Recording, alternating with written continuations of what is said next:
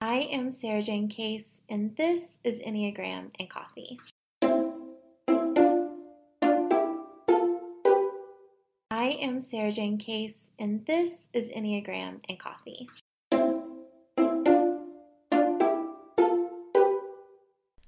Hello, everyone. Happy Thursday. Welcome back to the podcast. Today, we are talking about inner child work and the Enneagram. But first, today's rosebud and thorn. My rose is that I did the last panel interview for the summit just a couple of like an hour and a half ago, and it is on type fours. And I literally think I fell in love with every single one of them. I'm obsessed with them. and I, um, it was just such an absolute joy to listen to them, to, to see them, and to get to know them. I, uh, so good. Such a rose. My thorn is that there is currently a jam band playing at a restaurant, like, I feel like two blocks from my house. Um, but I can hear them in my living room with all of our windows closed. So I hope that you don't hear them too. And my bud is that tonight I'm recording the interview with Katherine Fauvre. I'm not positive I'm pronouncing her last name correctly. Um, all about tri types for the summit. And I cannot wait to have that conversation because tri types are something that I've had some like reservations about so really getting to talk with her who has like done the research done the work to bring it into the world and kind of make it a thing um, hear from her directly what it is why it's important where it originated. I am thrilled. This is the coolest job in the world honestly. Okay so inner child work. Inner child work is about our adult doing the work that was denied to us as children. So um, recognizing that we don't need anyone outside of ourselves to heal our childhood wounds. As we discover the part of us who is capable, confident, nurturing, we can give the little bitty version of us um, what it needed and was ultimately denied. I want to give you a little bit of an example from my own life.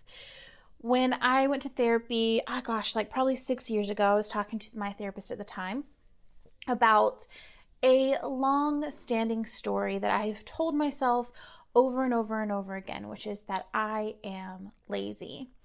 And if you know me in real life, you know this is anything but true. I am obsessed with being productive. I'm obsessed with constantly doing. And if anything, I struggle with workaholism and have had to re- you know, prevent and recover from burnout time and time and time again. Like my my work on this earth has been rest, learning to rest. But because I had this childhood story that I was lazy, quote unquote, I built and formed myself kind of in opposition to that message, right? So I had to unlearn this this word that had been spoken over me. And i'm just going to tell you the story like one of the stories of that and where that comes from. So i had this um, stepfather when i was i mean from the time i was seven years old until i was a sophomore in high school. Um, i had one stepdad the, for that time. And he loved to call us lazy. He would like come in at the end of the day and just like yell that at us.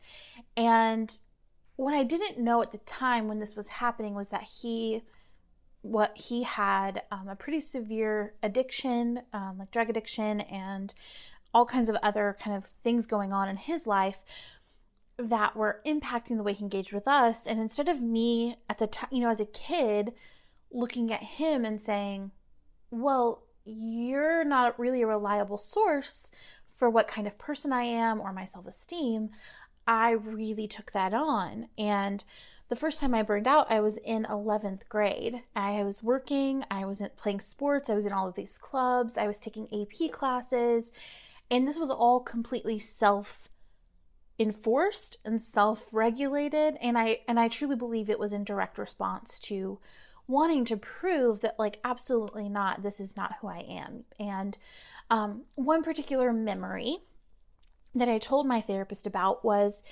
how one day my everybody in my house was gone and I had this laundry. There was like laundry that had been washed but hadn't been put away. And I thought, I'm going to fold all of this laundry and everyone's going to be so happy when they come home. So I folded all the laundry and I left it out because it was a lot of laundry. like so much. I had um, two older brothers who lived with us at the time, me, my stepdad, my my mom. So five humans laundry and I folded all of it and I wanted them to come in and just see how much I had done and feel impressed. So he came home and was not impressed. And in fact, started kind of got angry that I hadn't put the laundry away, that I had done it but not put it away. And so he like went on to yell at me, he called me lazy, like all of these things because I didn't like finish the job according to his view. So I told my therapist about this, and he or she was kind of like, Well, if you were as a grown up to go back and sit in that room with that child being treated that way, what would you do? And there was so much clarity for me in that question of just like, I would never let an adult talk to a child like that, no matter who they were. I would reassure the child of their intentions. I would check in with the child and ask them, you know, kind of how they're doing, what they were thinking, um, how they're feeling, if they're okay. I would reassure them that they are good and loved and worthy of love. Um, and just recognizing the gr- adult version of me that is so much more able to love in that moment um, than he was able to love. And the part of me that can recognize, like, oh, he was very wrong. Um, I couldn't recognize that until I kind of did this exercise of going back to where I had, you know, to that time and as an adult being the protector for my childhood self. Um, it also allowed me to recognize like as a parent i wouldn't let someone like that into my child's life right so this was this whole other journey of healing around how did he get to be there in the first place and how did he get to stay for so long and all you know honoring the wounding that happened and loving myself as if you know I was able to kind of go back and love the little girl who lived through these things and um, yeah, so we all have these experiences, these missed messages, and the Enneagram talks to us about that, right? It talks about those childhood wounds that occurred that we can kind of go back into and honor and love, pour love in there. Um, and I like using the soul child theory as well as a starting place for this work. So, um, you know, truly meeting the part of us that we feel wasn't allowed to thrive in loving ourselves there so let's talk a little bit about first the childhood wounds, and then we'll get into the soul child theory as well, which we've covered before on its own episode, but we'll we'll tap back in through this lens. So let's talk about the childhood wounds. So the type 1 wound here is that that oftentimes these children felt criticized or punished or not good enough. Um, maybe the household rules felt inconsistent.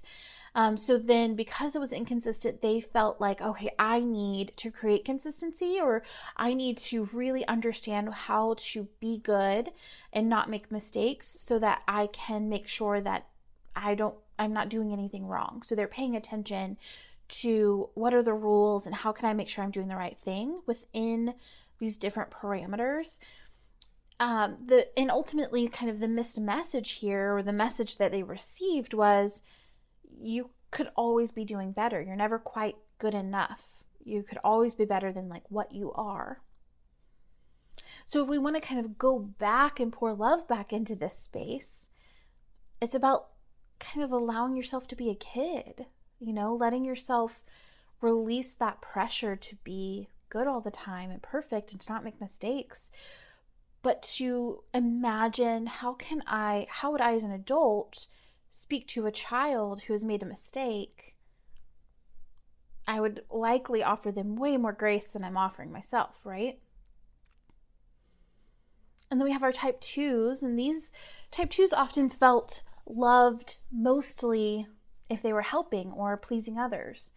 Having needs felt selfish.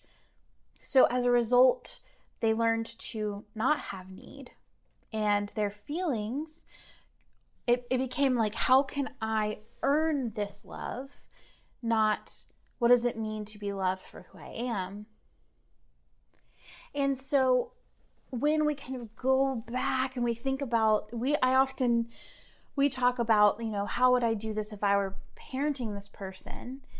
And if I were parenting this person and, and I were able to kind of come from my truest self, I would make sure that this kiddo knew that they were loved for who they are. That love isn't earned, that they are wonderful and interesting, and that there's nothing wrong with having needs or feelings or emotions or struggling sometimes, and that they can ask for help, that they are not a burden. And our type threes felt rewarded for what they did and how well they did, you know, how much they accomplished. Oftentimes their feelings were d- discounted or ignored, and their performance is what got the attention of their caregivers and may even have been like what was expected of them. Like, this is what matters, is how much you can accomplish, and this is what we notice and we pay attention to. And this can sometimes, you know, this may have harmed their ability to love themselves for who they are and not just what they do. So sometimes in our threes, because of this pattern, real love gets replaced with admiration feeling like, oh, we, I, I think you're, I'm so impressed by you, isn't the same, right? As I see you, I love you. In your darkest hours, you're still worthy. It's not the same as admiration, right? So for our threes, the message, you know, to send and, and the message that I would want to send to a little kiddo three as they're on their journey is you're so much more than what you do. And your your needs, your wants, your preferences matter. What you accomplish and how well you do at the things you try, that's not the point. The point is to enjoy this one wild life that you have and this one beautiful existence and that I love you even when you're messy, even when you're failing, even when you aren't trying or you don't feel like you can get up that day. I still want to be around you. I still think you're wonderful and lovable. We have our type fours. Now, these children often felt abandoned by one or both of their caretakers or their immediate family. They felt alone or cut off from love and and oftentimes because they, they in ways that they couldn't understand so they felt like they weren't truly seen that they couldn't see themselves in their caregivers and they felt different from their parents or the people who took care of them so as a result they learned to turn inward to their feelings to their imagination and this is how they coped with the feeling that they didn't belong and so for our little force you know, it's like, how do we go back and say, you belong because you are? There's nothing wrong with you. You are not broken. There's nothing to be ashamed of here. You are interesting and beautiful and incredible, and I wouldn't change you. And your sensitivity is a power and a gift. And our type fives and these children, they often felt like they had no true meaningful interaction. Maybe their caregivers weren't very emotional, or maybe they weren't very affectionate, or kind of the opposite can happen where they had kind of intrusive, over controlling parents who wanted too much from them. And so they felt like all their time and their energy and their needs were being invaded upon, like they were constantly being intruded upon. So as a result, they built walls around themselves and retreated into their minds as a way to escape what felt really overwhelming and all consuming. And to these little fives, we can where we can pour love in is like you're allowed to have your space. You're allowed to ask for what you need. It's okay that you want to spend time with yourself. I will respect your energy levels. Today's podcast is brought to you by HelloFresh. With HelloFresh, you get fresh, pre measured ingredients and mouth-watering seasonal recipes delivered right to your door. So you can skip trips to the grocery store and count on HelloFresh to make home cooking fun, easy, and affordable. You can try meals ready in less 20 minutes or less. Lightning prep for your recipes and quick breakfasts and lunches as well. It's really great for a busy schedule. HelloFresh offers 25 plus recipes to choose from every single week. So they have from vegetarian meals to craft burgers, extra special gourmet options. There is something for everyone to enjoy with all recipes designed and tested by professional chefs and nutritional experts to ensure deliciousness and simplicity. HelloFresh has a wide variety of easy, delicious options for all three meals a day, plus every snack and special treat in between. We have been using HelloFresh for maybe four years now, like a long time. So long that I'm not sure how many years. And we love it. We get the vegetarian boxes, we get these like delicious meals full of yummy vegetables and sauces, and it just makes eating vegetarian feel so fun and interesting. I'm not just like putting rice and veggies on a plate, I'm really learning how to cook better through using these recipes. I've also gotten a lot of their breakfast and lunch stuff, and it is also so, so good. HelloFresh has offered you 12 free meals just for listening to the podcast. Go to HelloFresh.com slash egram12 and use code egram12 for 12 free meals. And that includes free shipping totally free. That's HelloFresh.com slash egram12 and use code egram12 for 12 free meals, free shipping. Can't beat that. Thank you so much, HelloFresh, America's number one meal kit. And for our type sixes, the side that is trusting and, and overly loyal oftentimes they were raised in these like unpredictable situations or maybe they felt like they had no safe place to go. And so they felt like protection wasn't wasn't an option. And so they turned to their own kind of way to form protection against the world or against instability. And they built up their own defenses through doubting or disbelief rejecting their own instincts and inner guidance not trusting themselves and to our little sixes, we can say, you know, safety is not guaranteed, but you are never without support. You can trust yourself. There's no wrong way. And I know it's hard to believe, but it's going to be okay. You are resilient. You will get through any hard thing that comes your way you have what it takes to get through. For our type sevens, we are often deprived of our nurturing, or maybe it was mo- removed too soon. And so, because of this lack, you may find yourself searching for things to distract or minimize or repress the fear and pain that that created and may decide to focus on the positive options and rely on yourself to fulfill your desires and gain a sense of nurturing from yourself through pleasure and joy and satisfaction. And so, kind of going back to our little seven selves and saying, Hey, I've got you. You don't have to do this alone. Your sadness isn't overwhelming for me. I like you even when you're having a hard time. It is not your job to make me happy. And for our type 8s, they often grew up in an unsafe environment. Maybe that's emotionally or physically, and had to learn how to grow up a little bit too soon. And maybe they didn't feel safe to be vulnerable because a lot of times they weren't safe to be vulnerable, or maybe they felt controlled.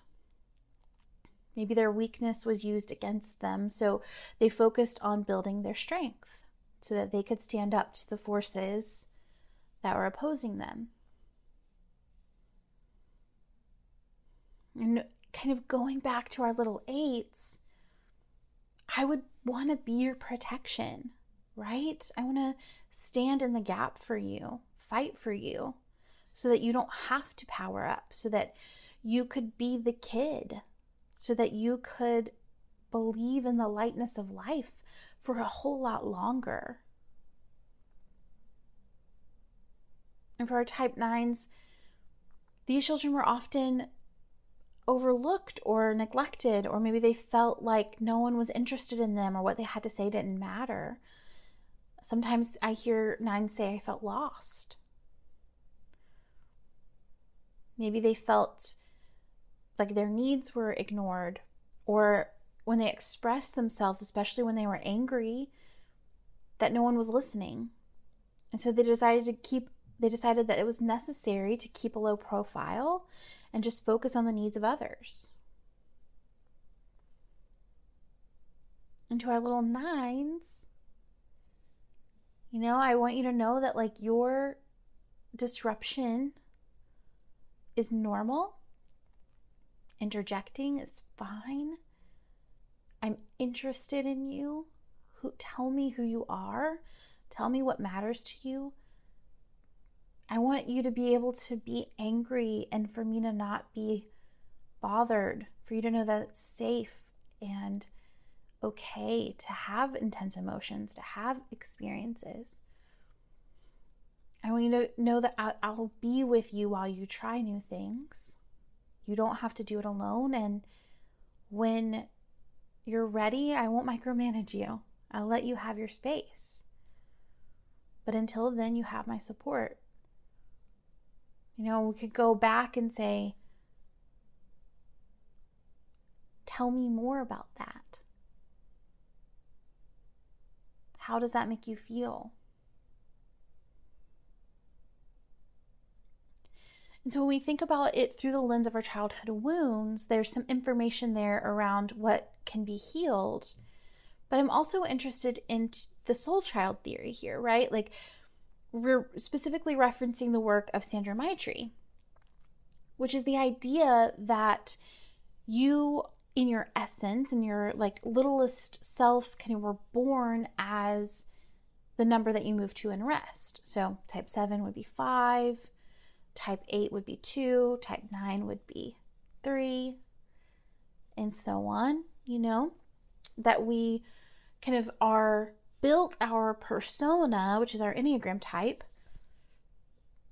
around that little rest number to protect it, to keep it safe. So we kind of developed these tactics for protecting the truest part of ourselves, right? So I have a full episode on soul childs so I'm not going to go too, too deep into that concept. Um, but I definitely, if this is something that interests you, you might want to go back and listen to that episode for sure. But kind of our, for our type ones, it's kind of, you know, I'll use type one as an example. You know, inside of every kind of good person, every righteous type one, is a little kid who cares nothing about being good or bad or doing the right thing. He just wants to play and have a good time and to take in all of the wonderful things that life has to offer. They're kind of a little seven. So, kind of along the way somewhere, they received the message that being carefree isn't okay and isn't safe. So they kind of form that type 1 structure. Okay, well, if it's not safe for me to be carefree, then I'm going to be a really good person and I'm going to do the right thing and I'm going to constantly improve and I and that's going to protect the part of me that really just wants to have a good time. So as a one moves beyond his judgments and self-criticism and is able to allow this kind of pleasure-seeking young part of themselves it allows you to kind of transform and understand that behind all of this kind of self judgment and fear of imperfection is just your your attempt to defend against your own little selves desire to be free. And the more you kind of let that little kid drive the ship, the more you're going to get in touch with the love and delight in life that is really waiting for you under the surface. It's just already inside of you. You're just trying to keep it safe. So I know that's just kind of like a taste of the soul child conversation, but I did again go reference that episode. Um, I think it's it allows me to go much more in depth there. But honestly, at the end of the day, I think of inner child work as meeting our younger self, pouring love in where it was missing. So releasing the pressure to overcomplicate it, right? Allow for it to be simple, full of love and validation. If thinking about it through the lens of childhood wounds brings healing, well, then great. If the soul child theory is right for you, also great. If you need to just get to know that part of yourself first, a worthwhile, that is 100% a worthwhile use of your time. So don't carry the pressure to do this the right way Everyone's journey to healing is the right journey for them. I hope you enjoyed today's episode. If you did, come hang out with me in the Enneagram Summit. You don't want to miss it. If you really are craving depth with your Enneagram work, this is where it's at. We'll put the link to that in the in the show notes. And as always, I will see you tomorrow for the next episode.